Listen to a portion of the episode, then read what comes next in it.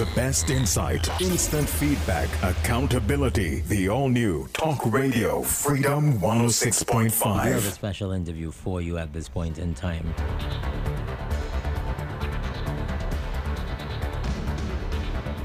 And joining us this morning to tell us about the EU and T&T's partnership in relation to economic and trade relations.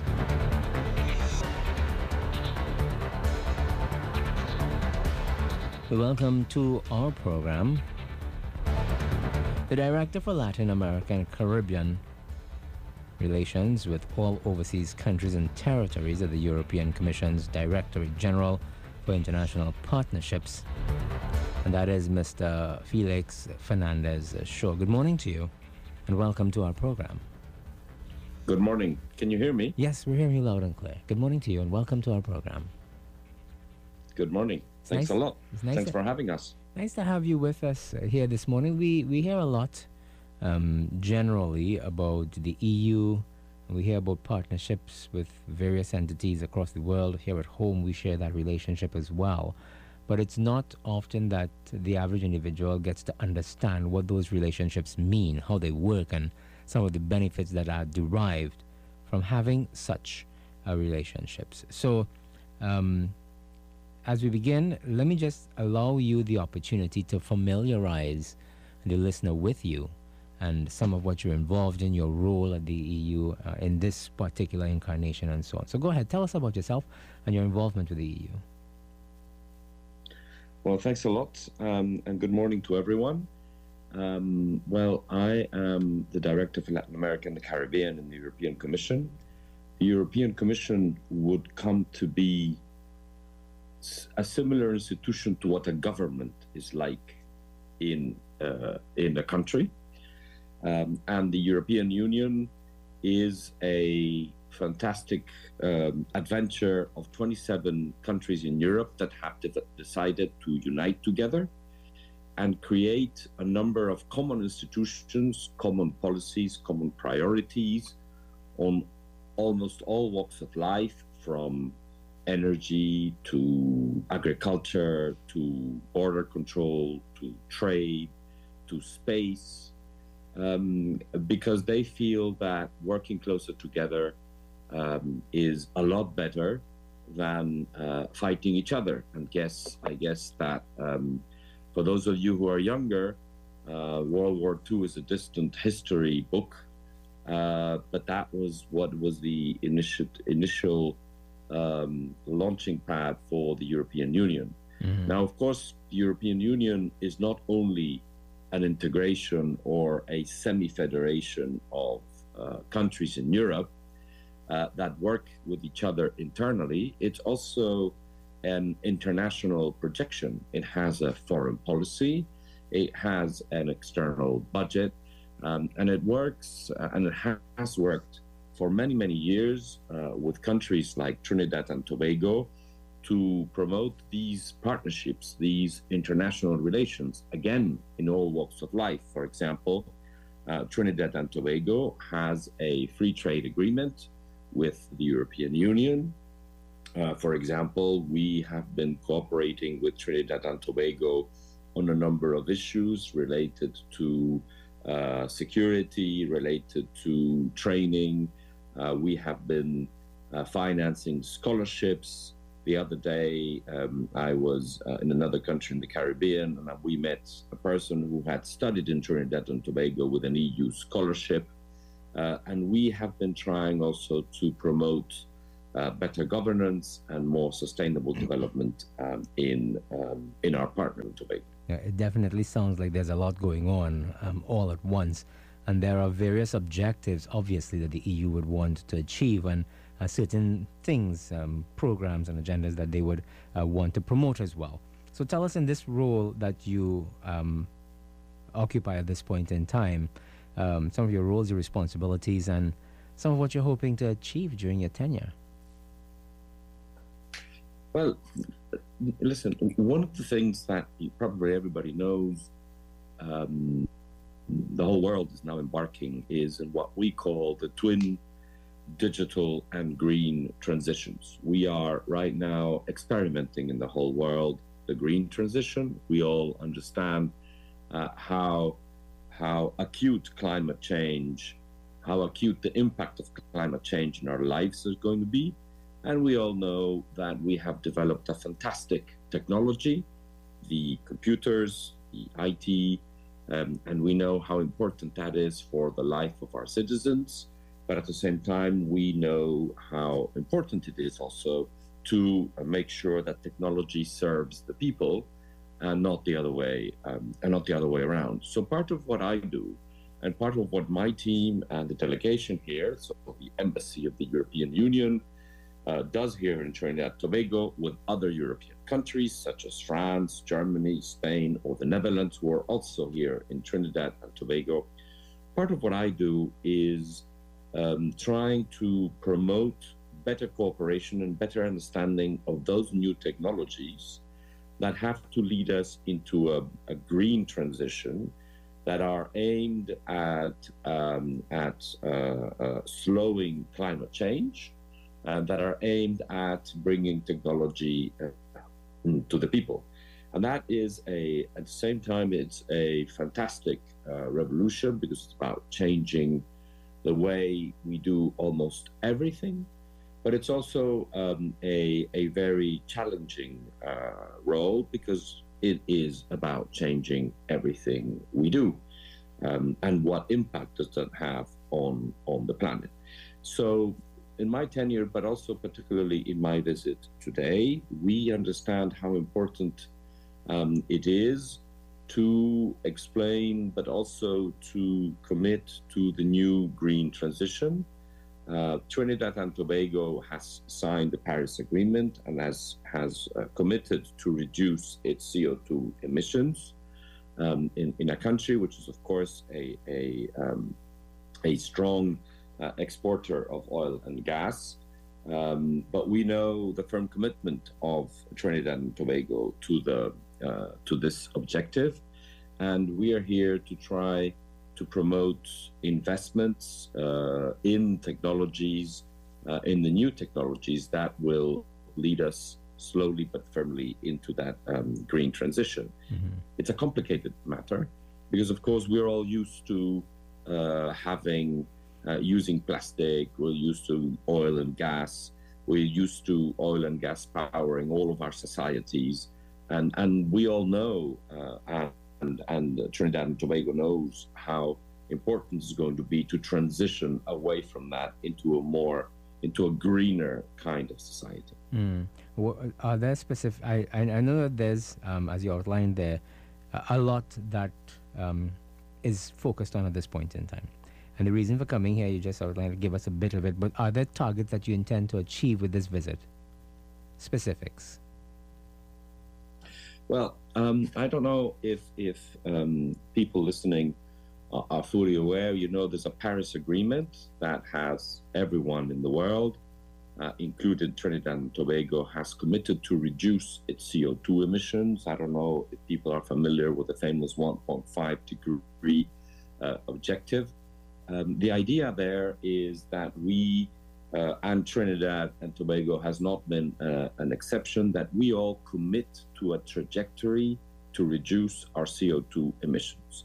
Um, Trinidad and Tobago has um, has uh, made a commitment, a written commitment. It's called a national determined contribution to reduce its CO2 emission, and we are here trying to understand the financial, the industrial uh, requirements, but also the projects that Trinidad has to green its economy. I would say firmly. Um, I haven't seen, uh, uh, on the contrary, I think Trinidad is very committed, but of course, it's a very challenging issue that requires new technologies. And these new technologies, um, we have, we are experimenting with lots of new ideas in Europe, like using green hydrogen, like solar panels. For example, the solar panels in the airport are, are funded by the European Union. We are progressively, that's part of, for example, what I've been doing in the Caribbean the past week. We are slowly promoting uh, that countries start generating uh, energy in an alternative way, in a more renewable way. Yeah. So in recent months, we've been witnessing a number of visits by EU high-level officials to the region, not just a particular country, but several of those. Um, I, am assuming that this is all in tandem with what you're talking about at this point in time, the reason for those visits. But there, there's, a, there's another question that needs to be asked and answered as well. Why the renewed interest in the Caribbean and Trinidad and Tobago in particular? I I don't think there's a renewed interest. Um, I think we've been present in the region for a long, long time. Um, I also I also believe that um, that this this presence in the Caribbean shows very well if you look at the high degree of European investments in the region. I just think the visibility of all that effort has not been, let's say, put to the front uh, very well by uh, by the high level visits and it's like doing um, doing uh, programs with you uh, allows us to explain a bit more what we're doing. At the same time, um, we had um, you probably remember we had a summit in Brussels, uh, the European Union, Latin American and Caribbean countries in uh, July, and there we committed to uh, working together we have a new idea or a new strategy in the European Union. We call it the Global Gateway. And it's meant precisely to support and to invest in countries that want to promote the green transition and the digital transition by using frontier technologies, which we know are a risky business because we don't know if they're going to be successful. We know in Europe the technologies we're starting to use solar, wind, green hydrogen, uh, but also on the digital front. And we know how important it is also to have a strong, for example, digital environment, cybersecurity, one where you know where your data is going to and that you're not sharing data uh, you don't want to share.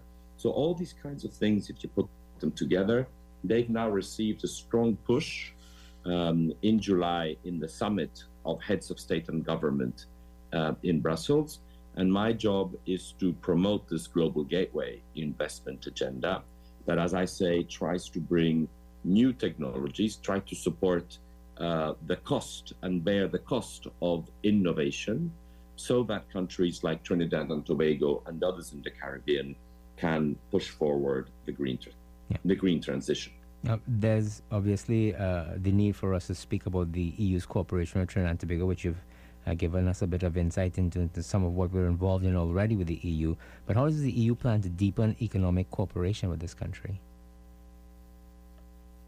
Well, as I as I said at the beginning, we uh, we have a free trade agreement with Trinidad and Tobago. is a common regional uh, free trade agreement. Uh, we call it the EPA, the Economic Partnership Agreement between the Caribbean and the European Union, which allows already for Trinidad and Tobago's products to access uh, the market in Europe. Um, and of course, we're working with the government to improve the access of uh, European uh, products to the Trinidad and Tobago market. But at the same time, the cooperation is precisely about understanding where does the government and the society here in Trinidad and Tobago, where do you want to, um, where do you want to press the green transition? What are the main avenues that, that you are selecting in terms of decarbonizing the society? And then understanding where we come from in Europe, where we have a 27 member states, uh, 400, more than 400 million people uh, experience of pushing the green transition, and then how to use the cooperation that we could have, the funding that we could have, the investments that we could have, the training that we could have, the knowledge on these technologies to push uh, the green transition in Trinidad and Tobago. For instance, um, working on, on solar plants, but also working on the production of green hydrogen. Trinidad and Tobago is a world champion of hydrogen, mm. but of course, most of it, uh, hydrogen, ammonia, etc. but most of it is gray. It's produced with um, gas, obviously, because you have plenty of it. But of course, uh, that that goes along with many CO2 uh, emissions. So how do we use that capacity and that technology that Trinidad and Tobago has on hydrogen? How can we combine it with what we're doing in Europe to produce green hydrogen instead of gray hydrogen, a hydrogen that has that is produced using zero CO2 emissions or very few uh, or very, very small uh, CO2 emissions. So the, the work we do is to try and use our knowledge, our technology, but also our funding mm-hmm. to push these investments, to share these technologies that have been uh, designed in Europe and to push them here in Trinidad and Tobago to support the government into having these these uh, technologies land here in Trinidad and Tobago. These these terms that we're using, decarbonizing and green transition and so on. Um, unfortunately, while there are raging discussions about them, and there's a lot of information available, uh, the general population may not necessarily be as au courant with what's going on uh, and, and necessarily understand the the reasons why we need to achieve some of these targets. Some people do, some people may not. Some people need the information. This is why programs like these are so important. But um, from from from your perspective and the EU's perspective on on Trinidad and, uh, Trinidad and Tobago, uh, we'll, we could broaden it to the to, to the region as well. But how have we been doing when it comes to our, our efforts at decarbonizing and green transition? Have we been up to scratch? Uh, is there the need for much more to be done? Have we been doing our fair share? Okay, I think you've asked me like seven or eight questions yeah, in the same question. Mm. so I'll try to unpack all of that. First of all, I think everybody is aware that climate is changing. That's because there's a global warming, and the global warming is the scientists say, and we've all agreed, the global warming is due to the fact that we are emitting CO2, we are emitting greenhouse uh, gases, and these greenhouse gases trap the heat in uh, in the in the in the planet, and that that means that the uh, the rays of the sun, sun rays, instead of bouncing back and out from the planet, stay in the planet, which then leads to warming and warming leads to rising sea levels, uh, which I, of course, for small island states and countries like yours in the Caribbean, is going to be a concern. So the whole world has agreed that we have to bring down the CO2 emissions, which means that we have to start decarbonizing. That's what it means. CO2, it's carbon dioxide. So we have to bring down the carbon emissions in everything we do because you see you see cars, you see the way we produce energy, um, you see the way we fly, you see the way we turn on lights, etc., etc. Plastic, all those kinds of things are very CO2 emission rich. So we need to bring that down. The issue now is how do we do that? Which technologies do we use? Because of course, we need to replace our energy sources, those that emit CO2, uh, with renewable energies. Those that, that, are clean, do not emit CO2. They are natural, like solar, like wind, like geothermal, etc., etc. But we also need to find a way to power our life, our daily life, our you know things we do um, every day. Uh, in that regard, the Caribbean has a very strong angle, I think, very strong political angle, because as small island developing states, that's the, the you know, part of the UN um, self-denominated uh, uh, group of countries in the world that Trinidad belongs to. Um, what what we are, what you are uh, sort of saying here in the Caribbean is that climate change and global warming is, very, is crucial to your future development. Why? Because, of course, rising sea level will not uh, help everyone here and will, of course, uh, uh, reduce your, your livelihoods, etc., just as it will do with everyone else. But in a small island development state, is of course the visibility of it is, is, is, is stark. So, in order to do that, we have all decided to launch a decarbonization path uh, for all our societies, and particularly in in the Caribbean, Uh, the new sources of energy are, of course, uh, sun, wind, and water. Now, I, I think it will not escape all the people that are listening today that uh, the, if there's anything the Caribbean does have plenty of is sun, wind, and water. Now, if, if you combine those three and use invest um, in those technologies that allows to exploit um, the solar, the wind energy, um, the, to produce green hydrogen, to, to power our societies, you will see that the Caribbean is is trying to uh, you know is is in a very good position. At the same time, the Caribbean uh, states, the Caribbean islands, do not have a strong fiscal space. What does this mean? It means that the governments or the countries themselves uh, do not have a, a lot of capacity to invest themselves in huge country changes. There's not too much public budget available to do this, like we have in Europe. And therefore, it's the market that needs to develop that green transition.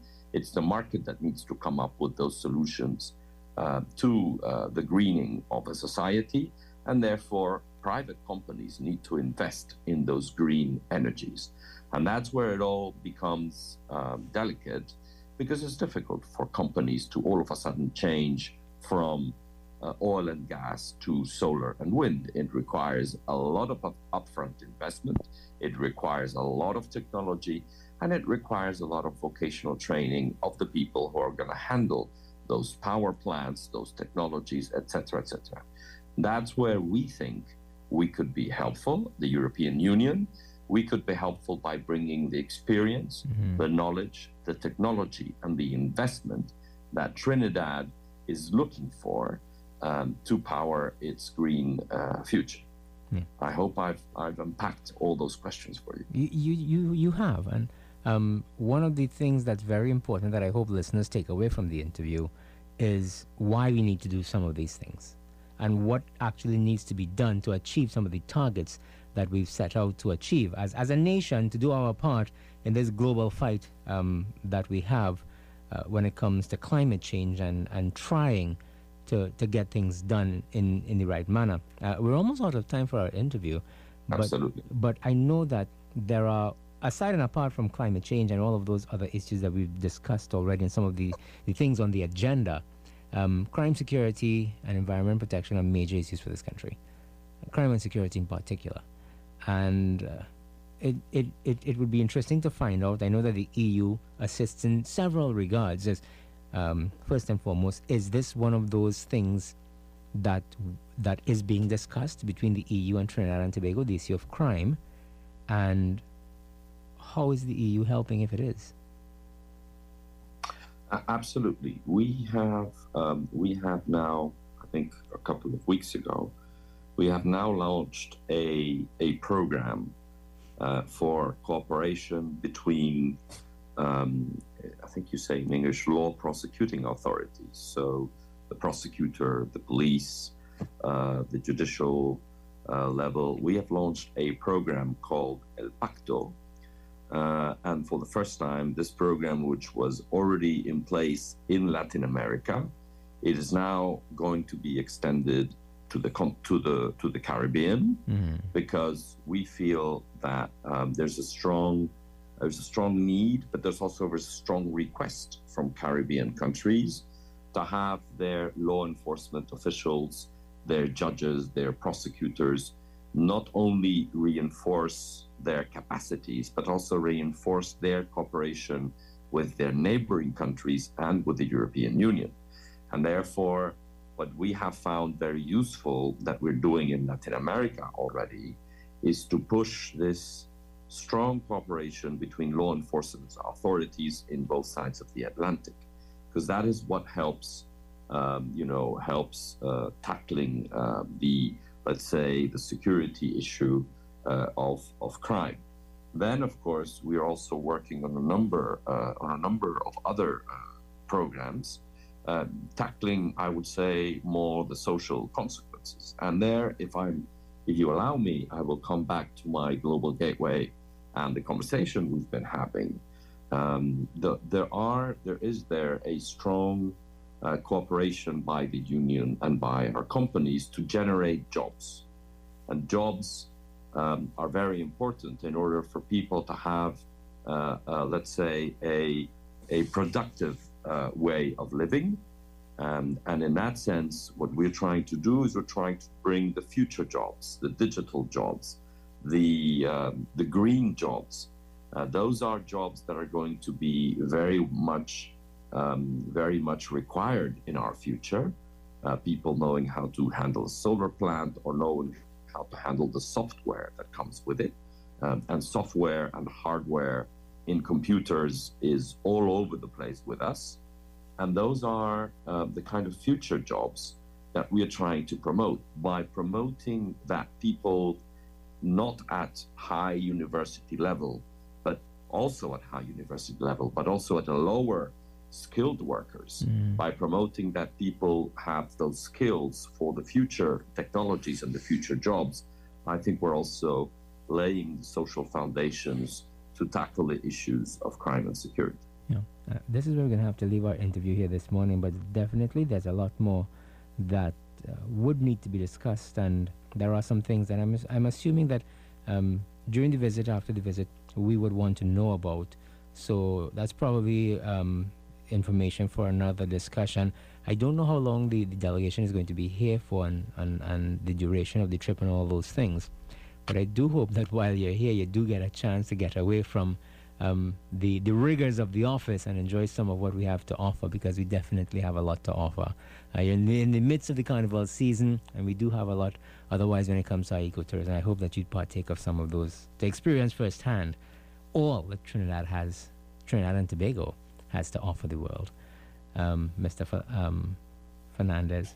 I'm, I'm, I will certainly try. As you say, I have a real tight schedule and I'm leaving this evening, but um, because I have to go back to Europe. I, I also have family there, and right. I, have been I've been on this side of the of the world for ten days, and I really want to go back yeah. and see them.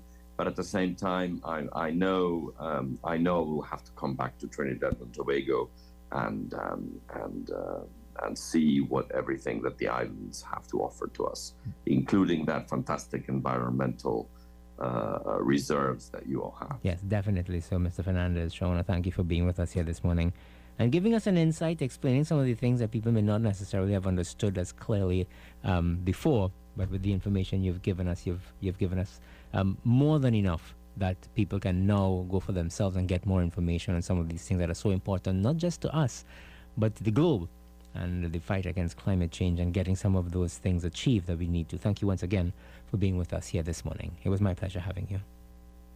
Thanks a lot for the opportunity. It was my pleasure to, to be here today. Okay. And that's where we drop the curtains on our interview here this morning. That, of course, Mr. Felix Fernandez Shaw director for Latin America, the Caribbean, and relations with all overseas countries and territories at the European Commission's Directorate General for International Partnership.